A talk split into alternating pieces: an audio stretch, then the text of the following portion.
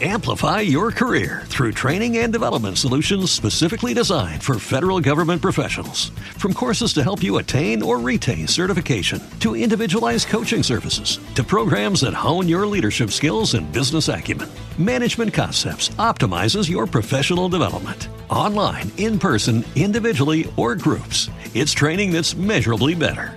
Learn more at managementconcepts.com. That's managementconcepts.com. What if you could have a career where the opportunities are as vast as our nation, where it's not about mission statements, but a shared mission? At U.S. Customs and Border Protection, we go beyond to protect more than borders from ship to shore, air to ground, cities to local communities. CBP agents and officers are keeping people safe. Join U.S. Customs and Border Protection and go beyond for something far greater than yourself. Learn more at cbp.gov/careers. You're listening to Radio Flange Goblet, and coming up now is the Robin Doyle from a Shed in Edinburgh sponsored After Movie Diner.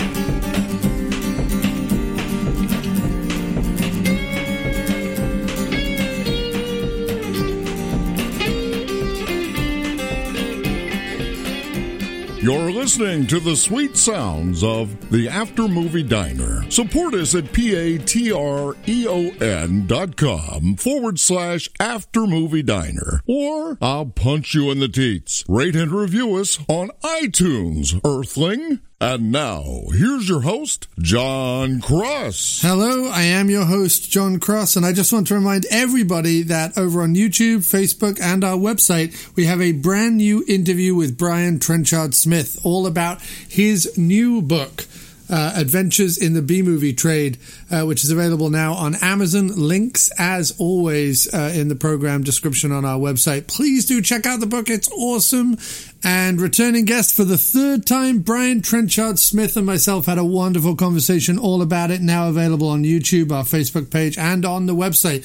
Please do watch, enjoy, share, tell your friends about it, like, comment, rate, and review. Thanks. But Jim and I have been have been uh, uh, chatting briefly about how uh, at the moment we're sort of in the rarefied position that because we are um, either smart TV slash Roku slash Apple TV users, uh, and and I myself purchase a lot of streaming services that don't allow uh, advertising.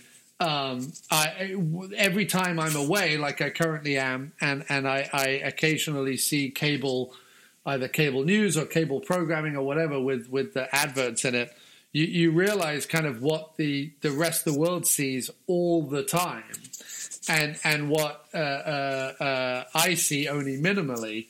Um, so the hellscape that the rest of the country is living in kind of makes more sense.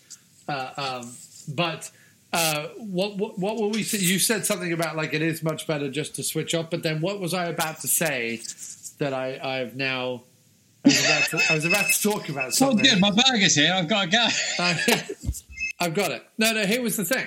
So you, I said I blame the media, right? The the news media predominantly, but the media in general, because they're all trying to just you know sell pills with hideous after effects to you know bovine middle America. But um, you said you blame people and people work in the media, and I'm like, yeah, okay, I get it. Like, we can all sit there and be like, it's this group of idiots, or it's this group of people, or it's this people of a. No, no, I didn't. I don't mean people as in it's this group of people, that group of people. I meant people as in the sense of human nature. Human nature. No, no, totally. Yeah. No, totally. But my thing is this: is that um, human nature in its existence doesn't necessarily have a, a built-in responsibility, whereas a construct such as the news media should have a built-in responsibility. And the reason why I would therefore blame the media outside of just blaming people or individuals right is that we are all susceptible to the 3 for 12 quid deal. And what I what I mean by that is when we were back in the day buying VHS tapes from HMV, for example, if we saw a three for 12 deal, we would very often find any old tat to complete that three for 12 quid deal because even if there was only two tapes that we wanted, we would complete the three for 12 quid deal because it was three for 12 quid. Like, how can you pass that up, right? And if you are constantly, as a way of life, being bombarded with the equivalent of the three for 12 quid deal, which is, sure, I'll take this pill that might help with my whatever, but by the same token, I might also get, you know, inflated limbs, gilling of the neck and face, you know, oranging of the buttocks. Gilling? Gilling, like gills forming. Oh. uh, it, you know, if, if that's the, the, the, deal that you that you make with existence, um, you know, no wonder the world is in the way the state that it's in. But do we blame the people who are susceptible to the three for twelve dollar deal, or do we blame HMV for for only allowing two good movies out of ten to be part of the three for twelve quid deal? You know what I mean? But I find it interesting that you think that these are different people. Like, I think the people who are susceptible for the three for 12 quid deal work for HMV. No, I. I it's, it's, not that I think that they're diagram, mate. It's a Venn diagram. I understand. Pe- you got people are susceptible to the three for 12 quid deal. Yeah. The crossover with people who work for HMV is almost 100%. it's a yeah. smaller subset, right? But well, it's it, not like these people are selling something to these people. It's just they're all people. Give them the chance. Right, you know what I mean? If someone well, had said to you, someone had walked up to you in that HMV where you were going, I've got Fright Night, I've got Candyman, and I don't know, I guess Hellraiser 5 is apparently that might be my best, right? If at that point an HMV employee came out and said, We'd like to hire you to work for HMV, to choose the movies to go in this thing, and we'll pay you a salary and you get a company car, you'd have bitten their fucking hand off. Right, but that's not how it works. So Why the, not? The, the, so the two things that are wrong there. First of all, whatever whatever movies that are in the three for twelve quid deal, that has been decided, possibly even at a studio level, but has certainly been decided at a much higher level than the you know, lazy hippies that work in HMV. And I count myself as a lazy hippie. So uh, uh, I'm not, that's not derogatory. I'm just stating it. Um, and, and the people up the top don't care. They just have 500 copies of Ski School that they need to shift. and they know that if they have a premium title like an Evil Dead 2 or a, or a Hellraiser or whatever, that someone will buy Ski School in order to to get Hellraiser and Evil Dead 2 for 12 quid, right? Um, so those people at the top, first of all, they have an agenda. They have an agenda. Like it's not just their agenda is not just like, you know, let's see if we can put out a deal and people will buy it. Like they they have an agenda, and their agenda is I have to get rid of Ski School. I have too many copies of Ski School, right? And and the second thing is is that uh, um, the the the people uh, don't have a responsibility. HMV, if they want to be good purveyors of film, have a and I agree a very low level responsibility. But I was in this metaphor that I'm I'm apparently beating to death have some level of responsibility. If it was ever alive in the first place. Right. Have some level of responsibility to make sure that every purchase I make in HMV is not ski school. right. So what you're saying is you, as an individual, should not be expected to have responsibility over your purchases. But HMV should have responsibility to not sell you crap. No, I, well, Yes, but I was using that as a metaphor for the nanny news... state, mate. That's what you got going on there. No, but I was using that as a metaphor for the news media and the fact that the news media is entirely propped up by a drug industry that wants to sell people crap. And I'm just saying, if you want to stand there being all hoity-toity news media and we're the fourth estate and we're shouting truth to power and blah blah blah you can't also do it while reaping the rewards of a hellish landscape of madness that is. I don't know, think the news media is drugs like selling because like drugs don't drug advertising is very there's not a lot of money there. It's what's called um, mostly um, DR, right? That's why when you watch like VOD or whatever, like anything where the, the show's been up for a long time or will be up for a long time, you know, you get the drug adverts in, or if you watch any of those ad supported things at like two o'clock in the morning, that's what you get.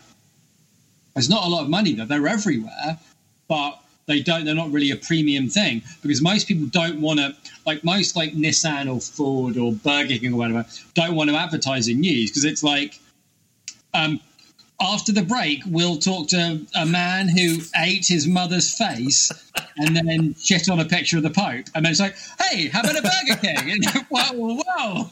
So they don't advertise that. So they, the, the reason they have news channels is because they're massive corporations and they uh, want to have a, um,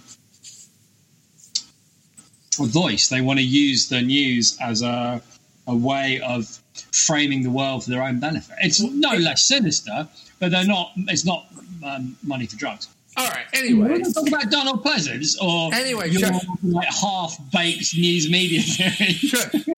Amplify your career through training and development solutions specifically designed for federal government professionals. From courses to help you attain or retain certification, to individualized coaching services, to programs that hone your leadership skills and business acumen, Management Concepts optimizes your professional development. Online, in person, individually, or groups, it's training that's measurably better.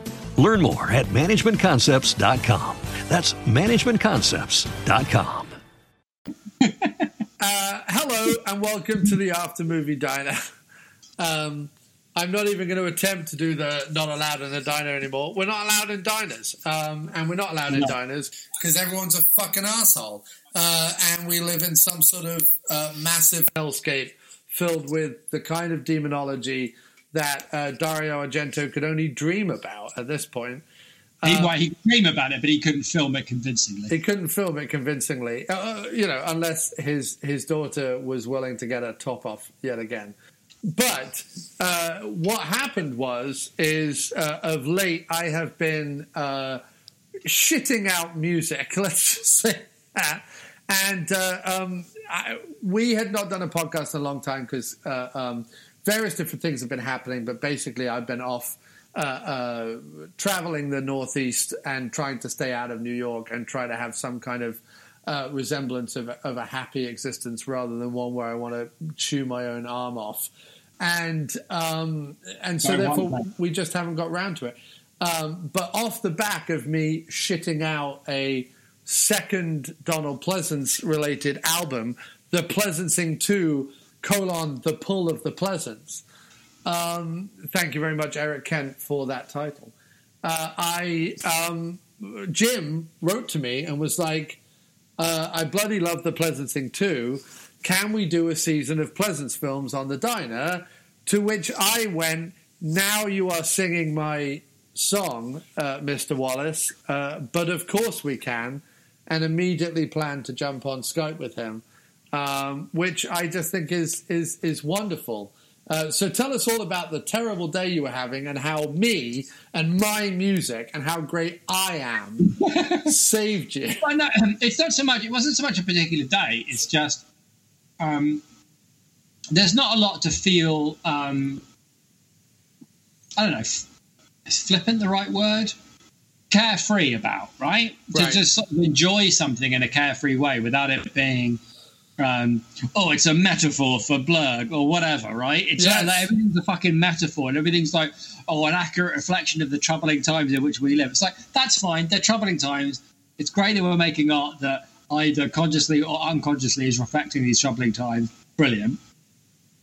I mean, we're going to be making movies and TV shows about these troubling times for. I mean, Vietnam. How long did Vietnam? I mean, like Vietnam has been a, a, a go-to staple for ages.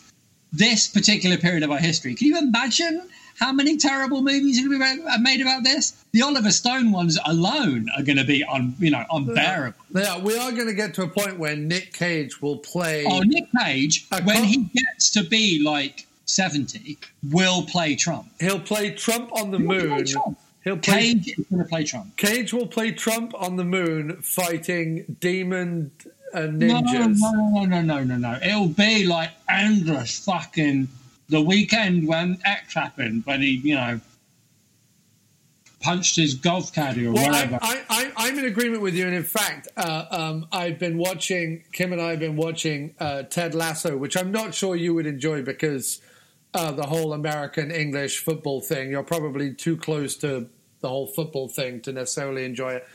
I really liked it, and I really liked it because um, it was exactly what you were talking about.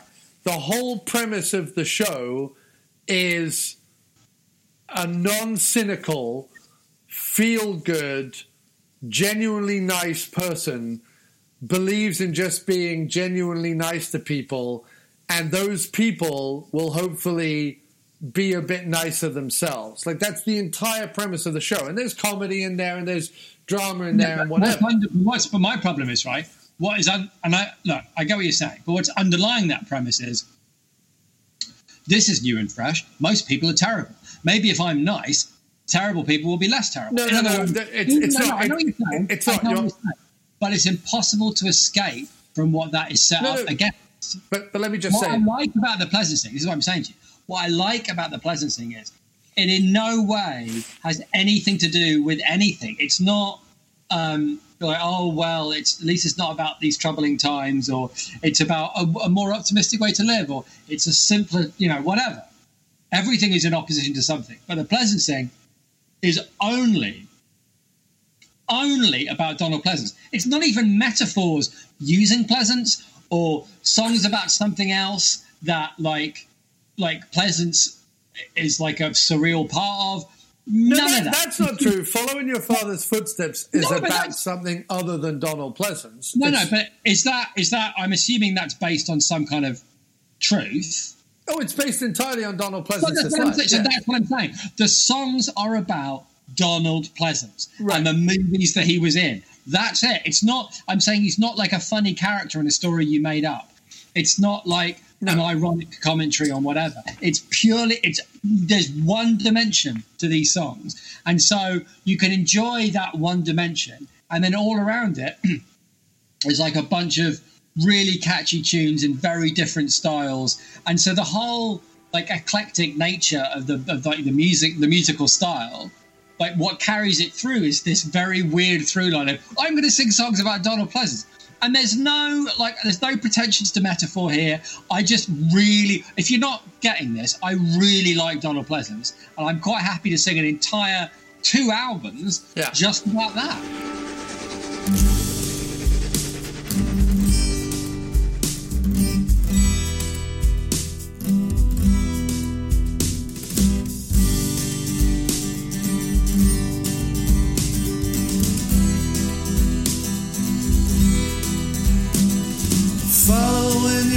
father's footsteps. Give your life to the trains. Thomas Stanley Pleasence, a station master's name, a man of and steam, God fearing and strict. The passengers lived a dream the tickets crisp and clicked. He never went where they were going. He only stayed to man the gates. They had adventures waiting for them. He accepted his noble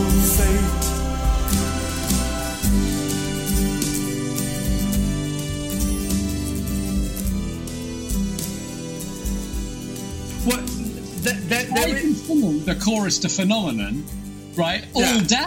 Yeah. All no, day. No, no. So, so you're right. Ninety-eight percent of the album is entirely, purely intended to be. Here is a song about Donald Pleasence. What I what, there there is a couple of tracks on the album, or two, or two or three places on the album where much in the kin of the Mountain Goats for Charles Bronson, where the, the song for Charles Bronson is just about Charles Bronson. Like it's just about things we know about Charles Bronson. It's not really about anything deeper.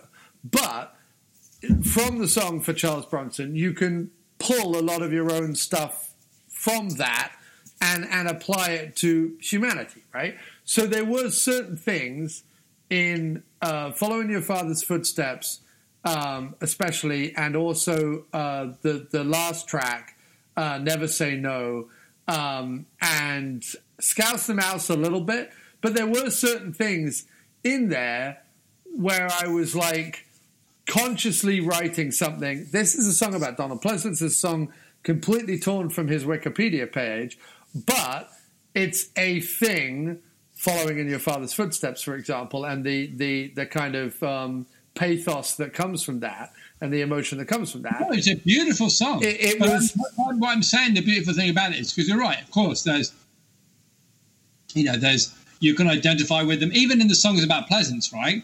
When you're just singing about raw meat or whatever. Even then, what you identify with is like a certain level of a simple love of a movie because it's a bit goofy, or an actor because for whatever reason you really like. Like there's a fandom there that you can identify with. It's not just doesn't.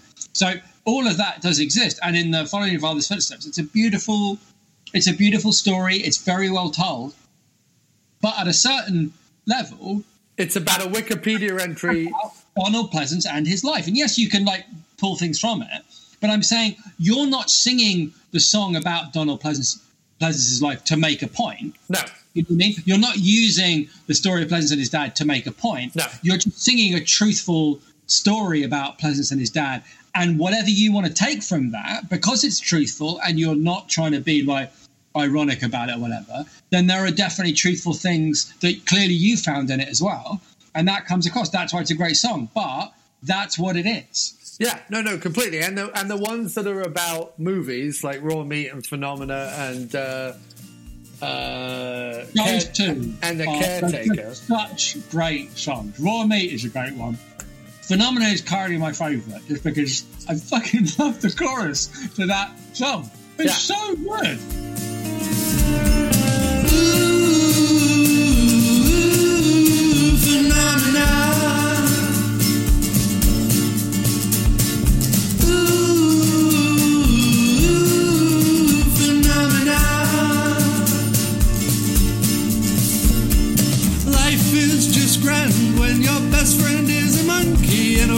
Wheelchair and can't stand all good. Your best friend is a monkey. Well, actually, Inga is a chimpanzee, and chimps and monkeys are very different, you see. Well, la di da, science, and science la di dee.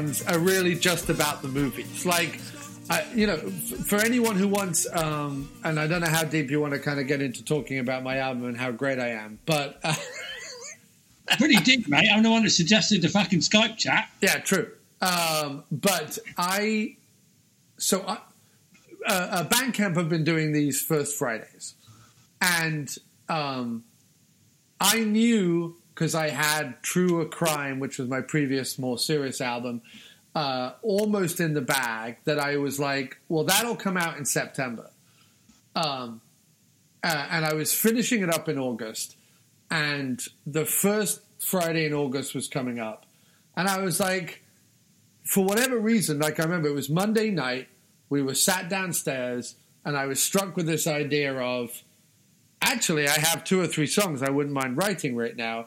And within that week leading up to the first Friday in August, I wrote that five song uh, EP, Here We Are. Uh, so here we are.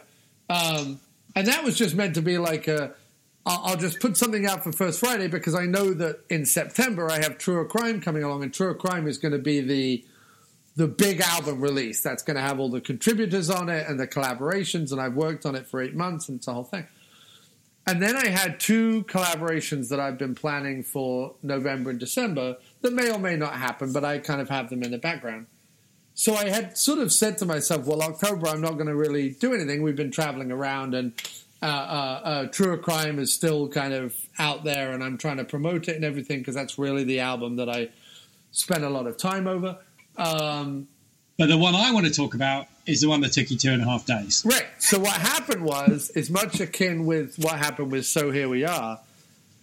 It's somewhere around midday Tuesday of the lead up to the f- final Friday, and bear in mind that that that for first Friday, not final Friday, sorry, for first Friday, I have to have the album uploaded at like midnight. So Thursday. what was the beef for the whole Fridays thing? I'm not. I don't follow. So, Bandcamp First Fridays, um, they are uh, waiving their fees. So if you have an album on Band, Bandcamp's still the best game in town in terms of paying for uh, paying an artist. So you put an album up for ten bucks, for example.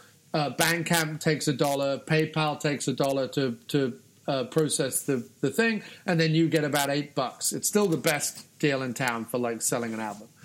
What Bandcamp have been doing since um, COVID hit is the first Friday of every month from uh, 3 a.m. Eastern Time to 3 a.m. the following Eastern Time because it's midnight to midnight Pacific, basically.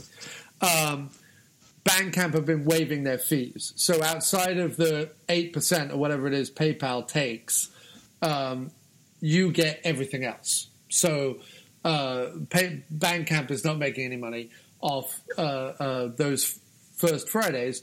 And it, it has built up this culture of uh, either musicians releasing stuff specifically on that Friday to kind of get notices or whatever, or musicians doing a thing where they're like, "Hey, buy my album on first Friday and I'll donate all the money," which I did for the first few album, first uh, batch of music that I did in 2020, uh, Shambles and a couple of others. Um, uh, or it's led to, to it's or it's led to people supporting musicians that they wouldn't support otherwise, just because it's kind of a thing, you know. And and because most albums on Bandcamp are really like five bucks, six bucks, seven bucks, they're not breaking the bank. Most First Fridays, I have, uh, you know, bought albums by other artists, either by albums who uh, buy out, bought albums by friends who had already put music out, or just because I've been part of um, the shows that my friend Holly puts on, or the shows that my friend Scott puts on, where I'm being introduced to new music. Very often, I'm like, oh, I like this track. I'll go buy the album for five bucks on Bandcamp because why not pay it forward, right?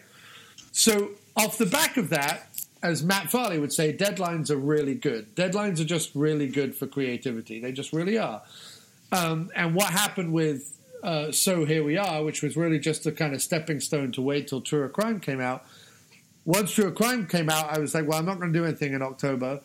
And then typically lunchtime Tuesday of uh, the week leading up to the uh, first Friday in October, last Friday, um, I suddenly was like, oh, here's a couple of ideas for some songs about Donald Pleasence. And I had been threatening to do like the Pleasencing 2 for a long time. And I knew that it had a kind of built in audience uh, because a lot of my friends are like, we think the Pleasencing is like the best thing you've ever done because it's ironic and silly and film based and people love like random ideas like that um, over shit that I actually slave over and try and make perfect. People don't I'm care sorry that I'm one of those people. people don't Yeah. care about that so much. But no, the Pleasencing 2 had something built in, and I'm like, can I write 10 songs about Donald Pleasence in the next two and a half days? And it was funny because I'm I'm sat in the kitchen where I'm normally set up at home these days, um, writing songs and recording them. And Kim is like, haven't you done enough? And I'm like, oh, no, I'm only up to eight. I need to do two more. She's like, why do you need to do two more? Like, it's the Pleasencing 2. And you've written, and I'm like, because in my head, an album about Donald Pleasence has to have at least 10 tracks on it. It's just a nice. Well, I know what you mean. round I number. remember when they did the Beatrice and the Wolf one. The fact that I stopped at six is a is a source of constant, you know, personal shame Right. Well, because not only that, but you're like, um, if the first Pleasencing album had 10 tracks on it, and the second Pleasencing album only had eight tracks on it, it's like a defeat. It's like So admitting. wait, wait, now I'm curious. What were the last two? What did I nearly not hear? Oh, uh, good question. I think the last two I wrote were Raw Meat But that's a cracker. and I think Four Wives Done. I think. Oh, those are those are two of my favorite. Four Wives Done Yeah. is really good. I really like Four Wives Done. It's very kinksy. Four Wives Done. Four wives done, four wives done. What you gonna done with four wives done? I mean, I've had two, and others I know had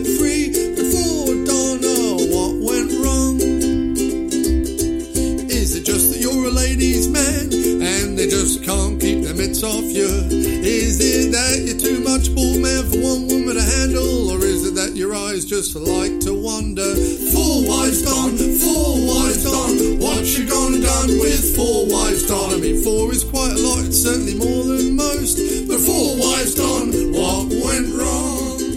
Well, well, the whole thing about four, sorry, let me just finish. But but if the Donald Pleasencing two had only eight tracks on it, what I would be saying, even if Donald Pleasencing three had twelve tracks on it, if if the Pleasencing two only had eight tracks on it, it No, would it, be would, it would forever be a thorn in your side. it would yeah, I would forever be admitting that there isn't more to say about the Pleasence, and there is clearly more to say about the Pleasence. That is, I mean, the fact that you, when I was listening to it, it wasn't just that I was struck by. I can't believe he wrote ten songs in two and a half days, which is, by the way, just on its, you know, outside of being Matt Farley, that's not even possible. And also, it's not as if, um, it's not like you're just, you know, using the same instruments or basically kind kind of ploughing the same furrow and making shit up as you go. Like they're all really well crafted tunes. They're short, they're punchy, they're catchy. There's a whole weird like, oh fuck it, I'll just do this, right? There's, I've got no time to think about it, so this one's going to have a weird disco vibe, and I'm not even going to second guess myself. I'm just going to go for it. So that whole spirit of improvisational adventure that like shoots through the whole album. And even when it's like I'm going to do like a song about Pleasant his dad, and it's going to be quite serious and quite touching. And and while I'm writing it, I'm you know it's going to be quite an emotional. Like the thing at the end, the back and forth between the fathers. That's like a beautiful moment there. And it's not as if you like one day had that idea. You know, you, you were like Gordon Downie, like leaving a message on his own answer phone when he had an idea for a song or whatever, right? But like actually just in the moment. And the whole album's like that. So the fact that it's all tied to, if it was like, oh, I'm going to write a song about living in New York, or oh, sorry, an album about living in New York, or you know the times we live in, then it would have been, I don't know, it would have been much more all over the place and a bit well, whatever. But the fact that it's all tied to this, like, it's got to be about Donald Pleasence and not in a Well, it- he's going to make it because I was expecting it to be like more like brief appearances or silly songs where he's a character in them, but they're not. They're all like it's either about how much you love Donald Pleasence, the films Donald Pleasence has been in, or the life, the real life of Donald Pleasence. But it's all like, and every single song Right. is really every single song is catchy and great. There's not one to be skipped over there in the whole bunch. And I was properly expecting, if I'm honest, Yeah. in in an album you wrote in two and a half days Yeah. of ten songs about Donald Pleasence, to find myself drifting off halfway through a couple, do you know what I mean? Yeah. And potentially pressing the, the the skip button. I'm not afraid to admit that that's what I was thinking. But instead, every song, every song on the album that I was listening to, it got to the song, I was going, I can't believe this is another banger. Do you know, I can't believe he's written another cracker. Thank you know? It was really great. I just think it's a a really, like I said, I'm sorry to be the one that, you know, gets more out of it. It's not because it's ironic either. I just, in my humble opinion, it's just, I, I don't know. I, I like how eclectic and free and it's not that it's silly. It's just, um, it's boisterous and, um, and just really fun to listen to. And there's a, there's like a really nice, um, honest desire to entertain underpinning the whole thing. That I don't know. I just, I just really like.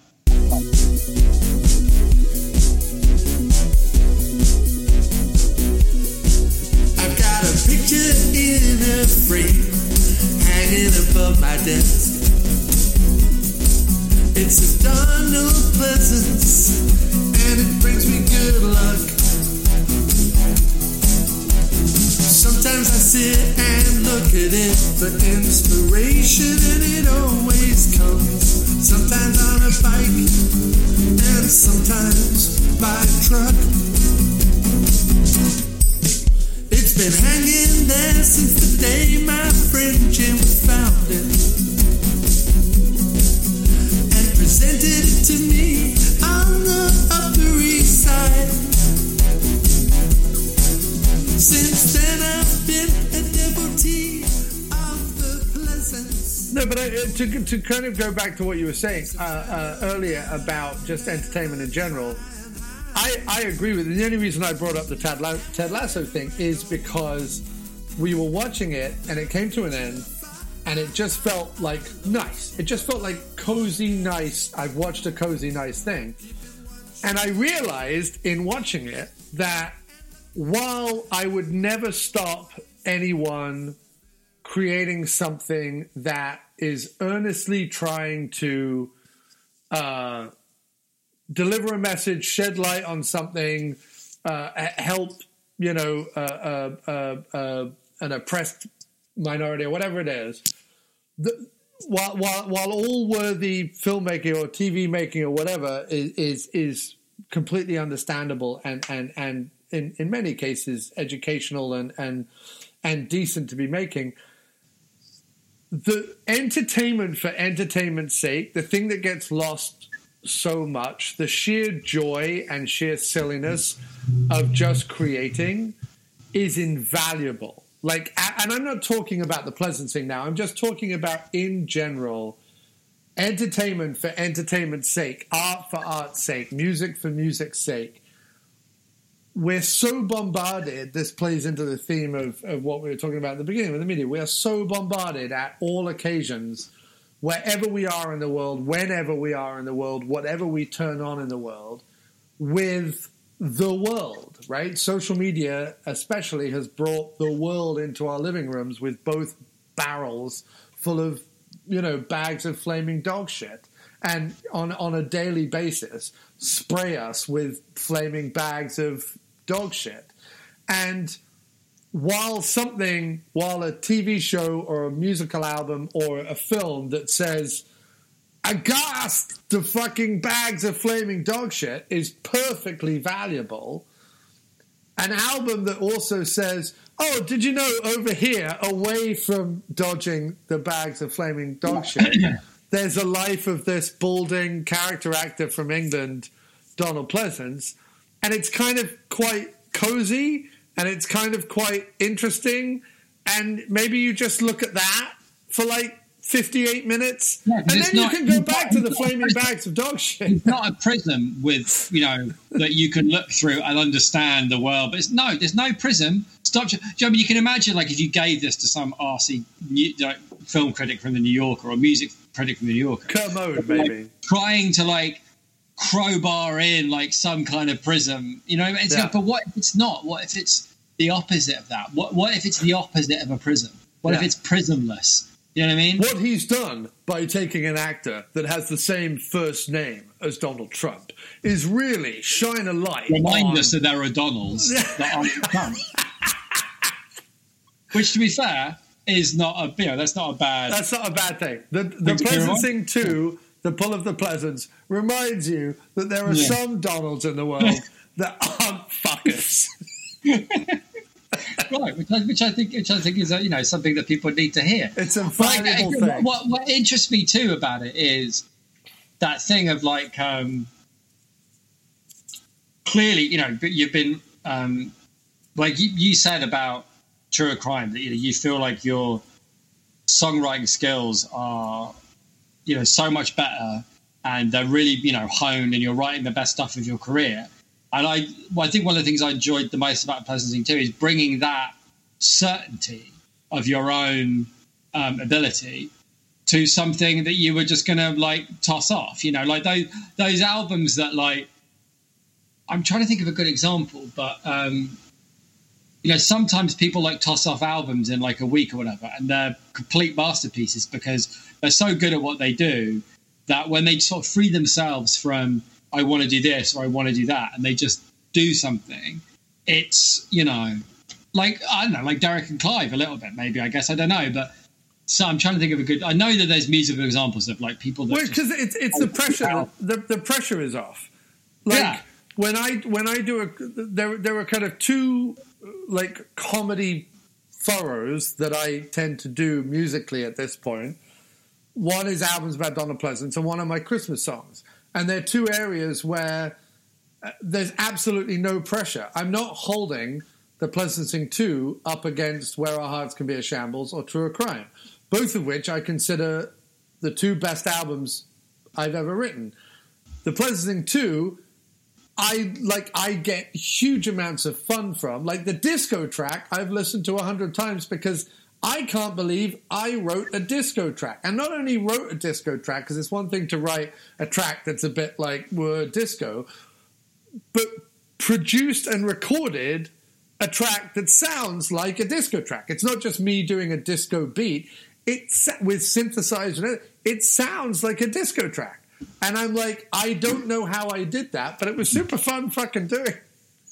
yeah, and that's and that and that spirit pervades the whole album. And I think that's why I enjoyed it so. You know, it's, it's not that I yeah I. It's not about like good or um, uh, worthy or anything. It's just for like like I said in the moment. Um, it's not not if it's a particularly bad day or anything, but in the world in which we live, and what I have to deal with every day and how intense like life is and work is and and I'm just I'm sick to the back teeth of intensity.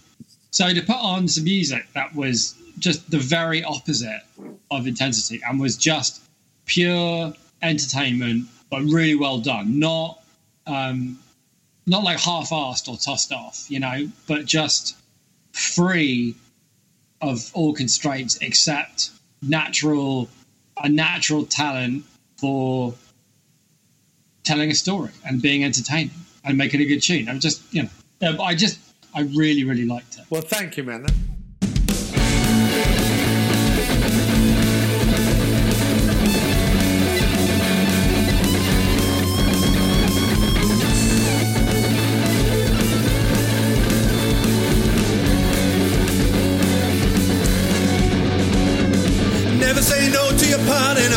This.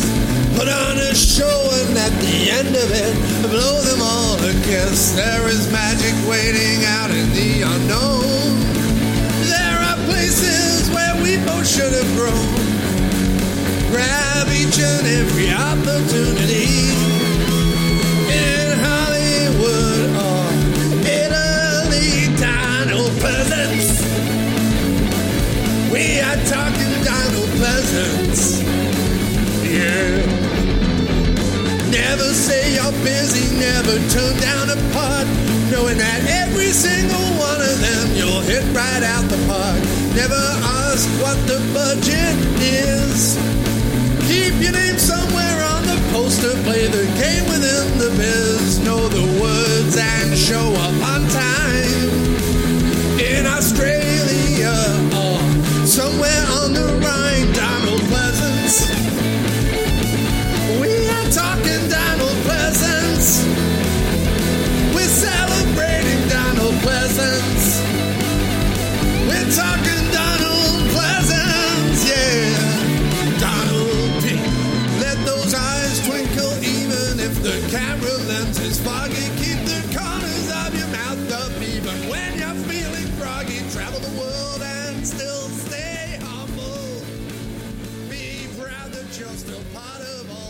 so we should talk about raw, we should talk about raw meat though, right? Because we've been uh, we've been banging on for about an hour, and I probably should go in like twenty minutes. So I'm going to go. Yeah, let's, sh- let's talk about raw meat or Death Line. Join us today during the Jeep Celebration event. Right now, get 20% below MSRP for an average of 15178 under MSRP on the purchase of a 2023 Jeep Grand Cherokee Overland 4xE or Summit 4xE. Not compatible with lease offers or with any other consumer incentive offers. 15,178 average based on 20% below average MSRP from all 2023 Grand Cherokee Overland 4xE and Summit 4xE models in dealer stock. Residency restrictions apply. Take retail delivery from dealer stock by 4 1. Jeep is a registered trademark.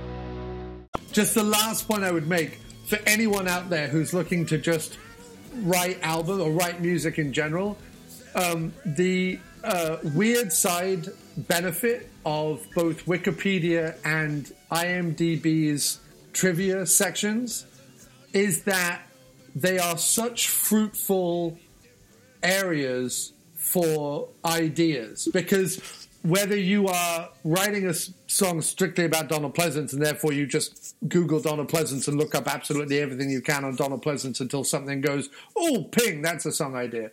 Um, or if you are like you, you're writing a song about something and a theme starts emerging in the song, like uh, one of the tracks on True Crime is all about um, uh, the original like industrial uh, uh or the advent of uh, industrial food marketing and and all the packaging and all the uh, intricacy that went into like the original birth of like mass produced food and whatever.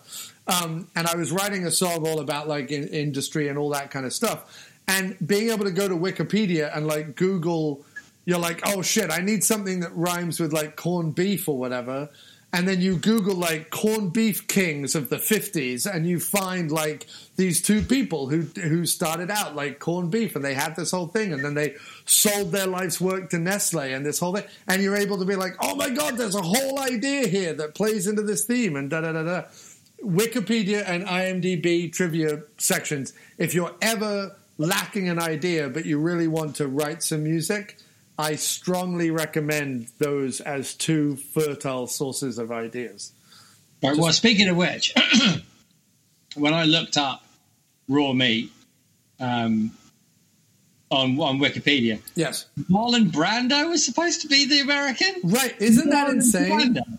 How the hell did he sign on for this? Yeah, I have no idea. I don't. Was he meant to be the American, or was he meant I to be? So.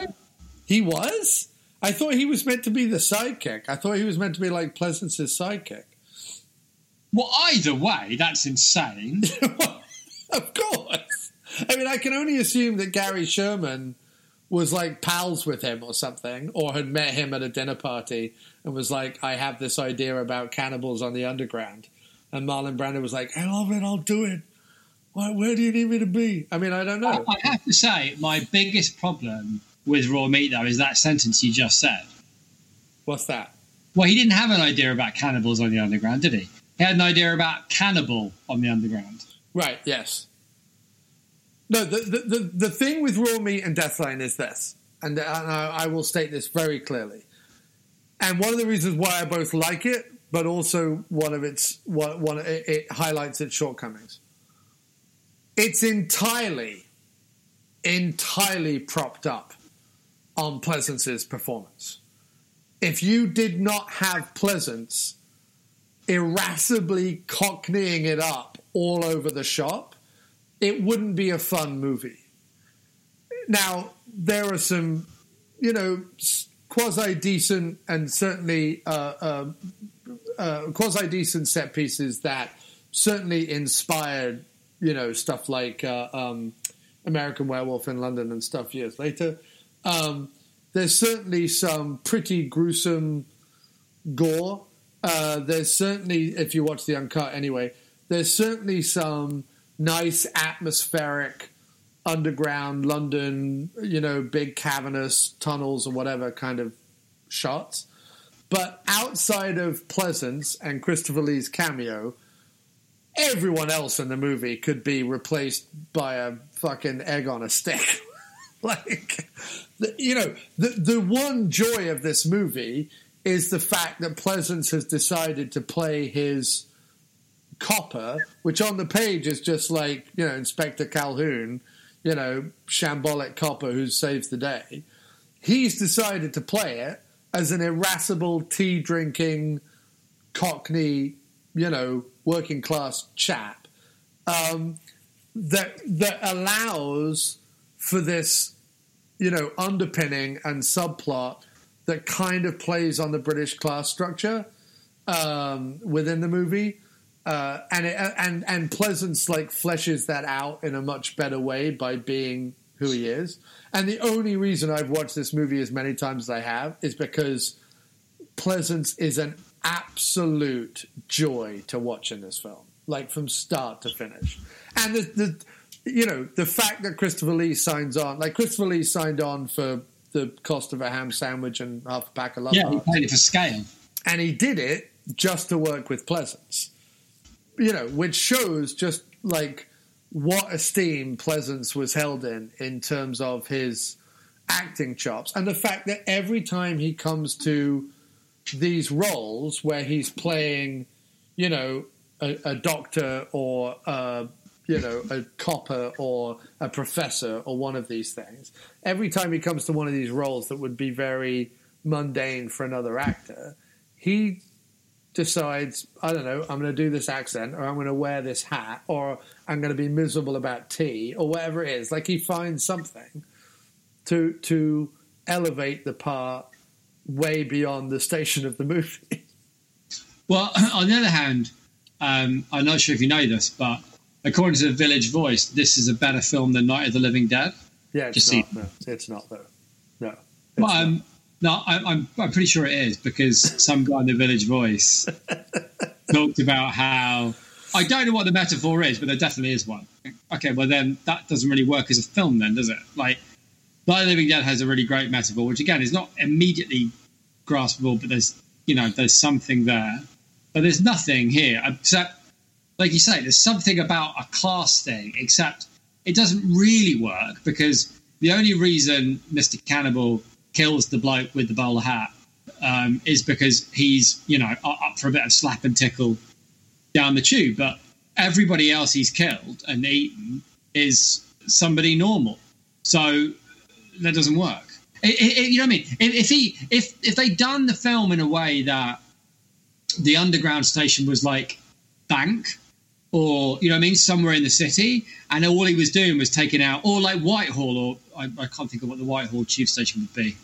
Um, anyway, wherever it would be, but somewhere he's taking like out like embankment or something. Yeah, like t- he's taken out government types or um, you know, or rich people or whatever. Like I could I could see that, right? But it's not. It's just other than that one dude, Mister OBE bloke.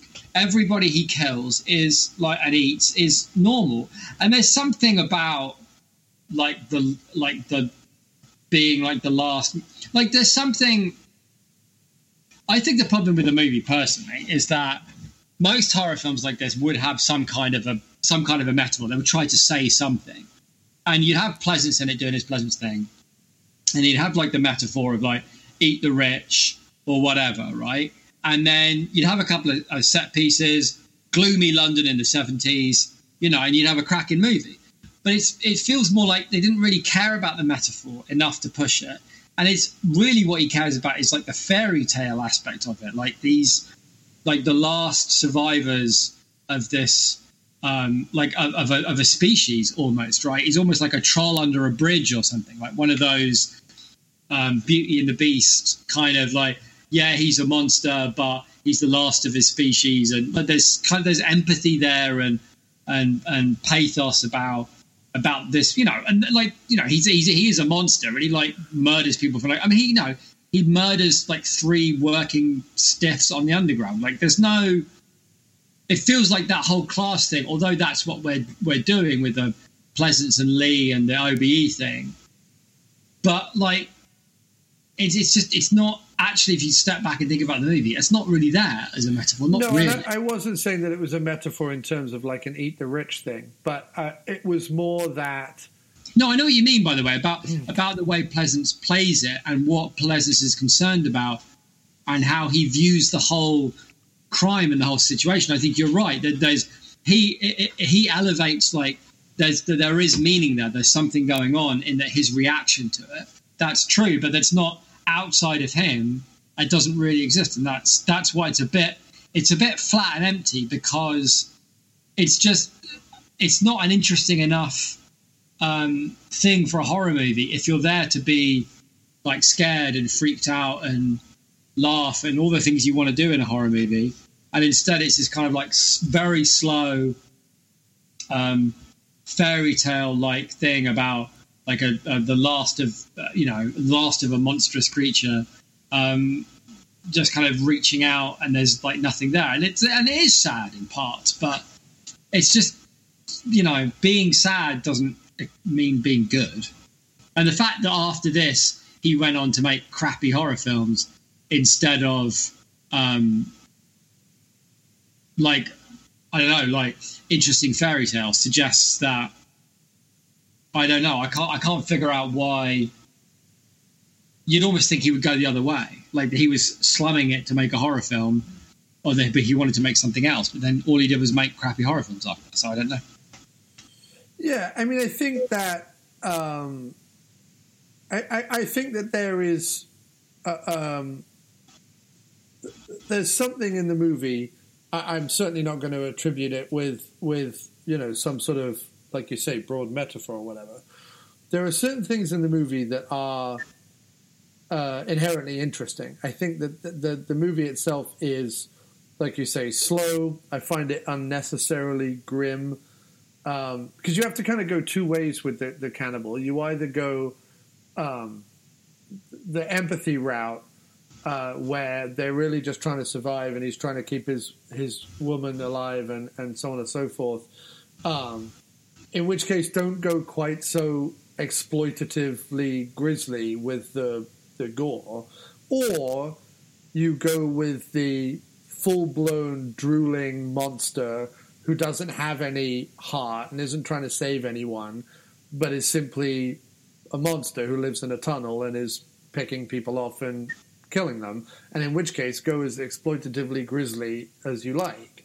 Um, and you this, can still throw in like a few moments, right? Like the great thing about horror film is you can be exploitatively grisly for most of the movie, and then throw in a couple of moments where you know he he's he's a bit sad or like there's a connection. And then you've got all you need. Like it only you know what i mean? It only needs to happen like brief flashes for it to be effective.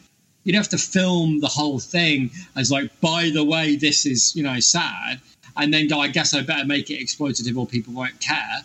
Because then you're you get then then you're just being tricked into like watching something like that's too slow. Yeah i mean i suppose there's something in in it about um you know, about uh, people being ignored.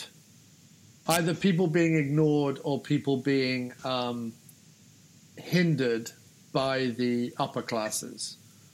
Um, and there, there, there is a little bit to be kind of threaded. Ignored, yes, because like they have a lot of time. Like they get, you know, they're ignored by Pleasence. The one, the one bit of the movie I didn't care for, like I, that I really didn't care for, was because um, it felt like out of character and a pointless like setup to a finale was when the American bloke runs to Pleasence and says she's been kidnapped, or no, not that she's been kidnapped, but she disappeared in that tube station.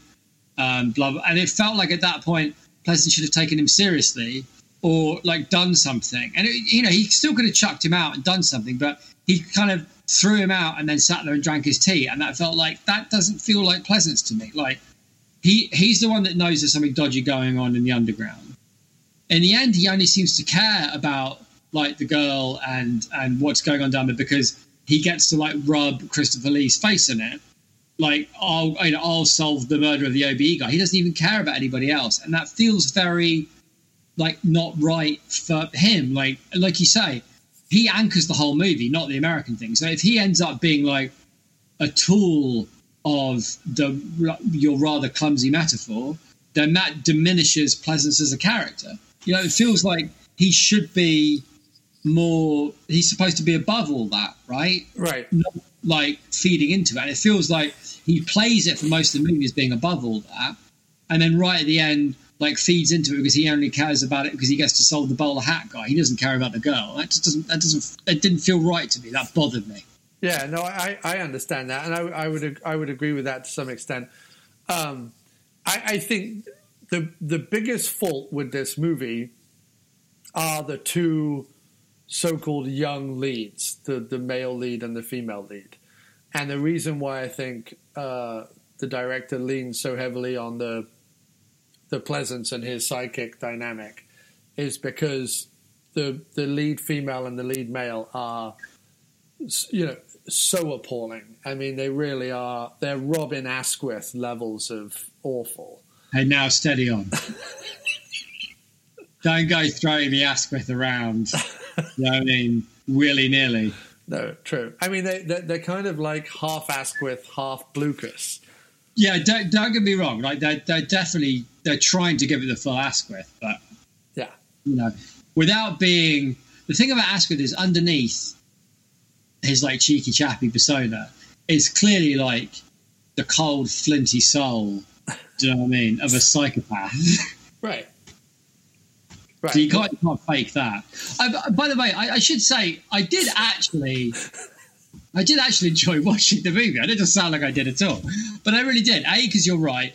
Pleasence is a is a real hoot in it. I love him digging out tea bags from his from his his uh, teacups with with darts. Um, I like that he's always like joking around. I love the scene with um, you know him and Lee and I love the dynamic with him and the sidekick and him and the doctors and like that whole thing is like yeah I could easily watch like Calhoun of the Yard you know what I mean um, from now until the end of time it would be great and I liked I sometimes I like being reminded of how fucking grim like London was in the 70s and the 80s and even like when we were teenagers like early 90s it was a grim fucking place and you know like the the everything was crumbling and old and crap and um, everyone was cold and and I love that bit when he's going. One of my favorite bits is when the American guy's looking for his girlfriend, and he goes like through the places that are open in London. You know what I mean? At night after the tube shut, and it's like a fish and chip shop and a chemist and like a hardware store as far as I could tell. But they were so like these places just don't fucking exist anymore, you know. Yeah. And and how the you know and how the, the trains are like wobbly and shit and um I, I don't know like I, I just I being reminded of, of that is sometimes um I don't know it feels kind of fun to go time traveling back to when Well, I London was- really shut up. I, I, I was having this discussion the other day. It's sort of the English American discussion, but you know, the, the the dichotomy of like living in America is that on one hand, because their attitude is, you know, everything's got to be the best. It's got to be the biggest. It's got to be the shiniest. It's got to be the most expensive, and they have this like, you know, mentality about it. Stuff actually gets done. However, they have no mechanism for dealing when things are just a bit crap. You know what I mean? So everything is either really great and the best thing that's ever been, or, you know, the worst kind of hell you can possibly imagine. They don't have the ability to just deal with things that are just a bit crap because they've never eaten in a roadside little chef. Like they've never, they've, Yeah. They've never tasted. You don't dis- know bland grey hopelessness. You know, it's not. It's not despair. No. It's not despair. It's hope. It's like the absence of hope. Right. But also, you've never sat down in a, in a a, a, um, a greasy spoon calf and had a cup of lukewarm tea in a cup that clearly And realizing that that's probably as good as your day's going to get. And that is the fucking highlight. Right. Is going. I wish my tea was hotter. that's the worst it's going to get, that is the day's highlight. But- But, that's why the, the whole the whole film reminds you of how London used to be a cup of lukewarm, weak tea. Right. You know, just kind of crap. But how? But how? See, and, and this is the thing: is that from a from a, a, psychology standpoint, it's not going to produce the next like Apple iPod or whatever because everyone's just going to be like, "Oh fuck it, I'll be an accountant."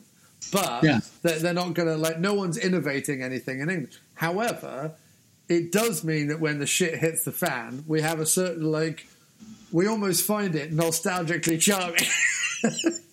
we have this kind of like rosy, uh, uh, um, uh, rosy tint uh, glasses to something that's a bit crap. You know what I mean? And and we don't tend to. Although I think it's probably a bit different now because I feel like we've become, uh, you know, infected with the same um, media disease that everyone else has. But we we we don't we didn't used to run around like everything was on fire if things were just a bit crap. We just were like, well, it's a bit crap. Of course, it's a bit crap.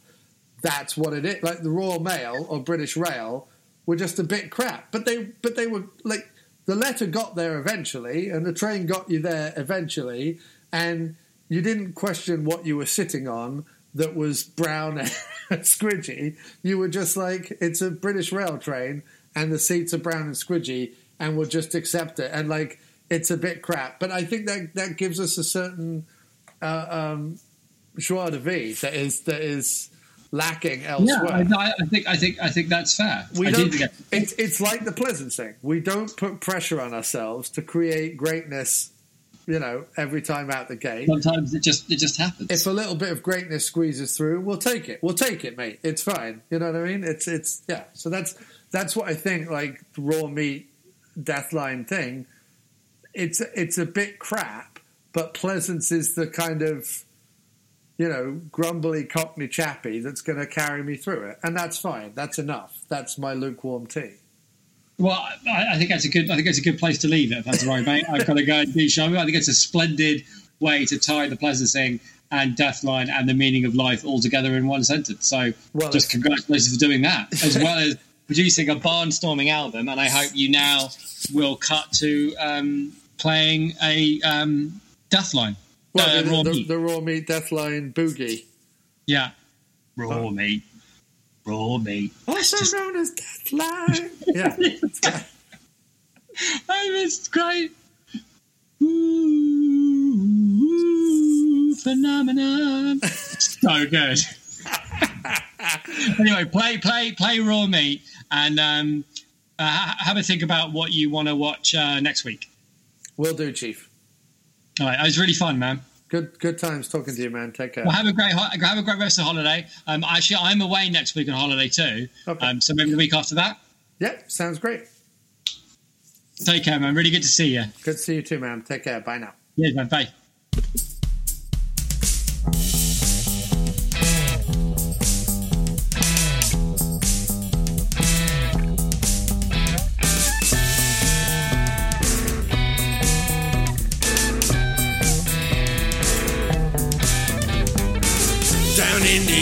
Underground, long after trains stop running, there's something lurking in the tunnels, looking to pick off random hippies. It's got a thirst for flesh, so don't become a cropper. The only man to stop him is a working class copper, Inspector Calhoun. He's played by Donald Pleasence. This is his manner, and he's gonna catch the killer. He's got a cup of tea, but he's got no biscuit for dunking. He's hanging out with Christopher Lee, who took a pay cut just to work with him.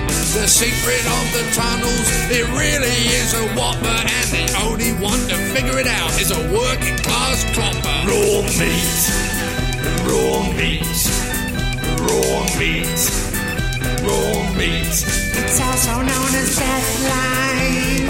Deathline. Raw meat, raw meat. It's also known as Death Line.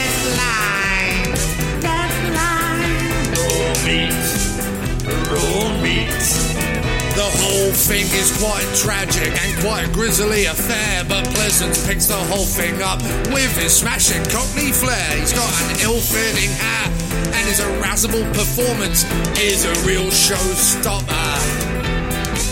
Yeah, Donald perfectly cast as this working class copper. Raw meat, raw meat, raw meat,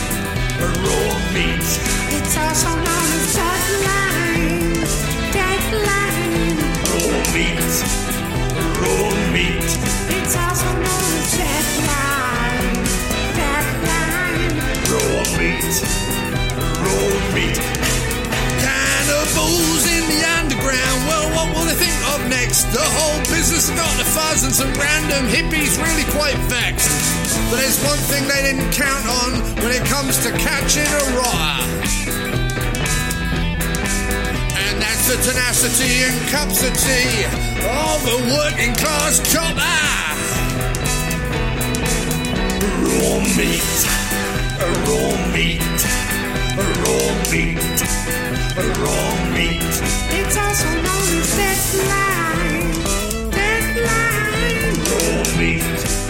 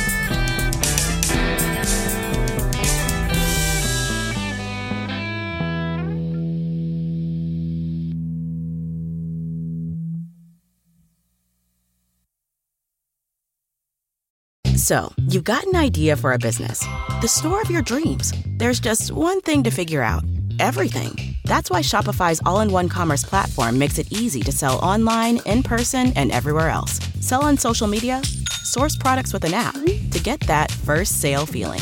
It's the only solution that gives you everything you need to sell everywhere you want. So when you're ready to bring your idea to life, power it up with Shopify. Sign up for a $1 per month trial period at shopify.com slash listen. Shopify helps you sell at every stage of your business. Like that, let's put it online and see what happens stage. And the site is live. That we opened a store and need a fast checkout stage. Thanks. You're all set. That count it up and ship it around the globe stage. This one's going to Thailand. And that, wait, did we just hit a million orders stage? Whatever your stage, businesses that grow grow with Shopify. Sign up for your $1 a month trial at shopify.com slash listen.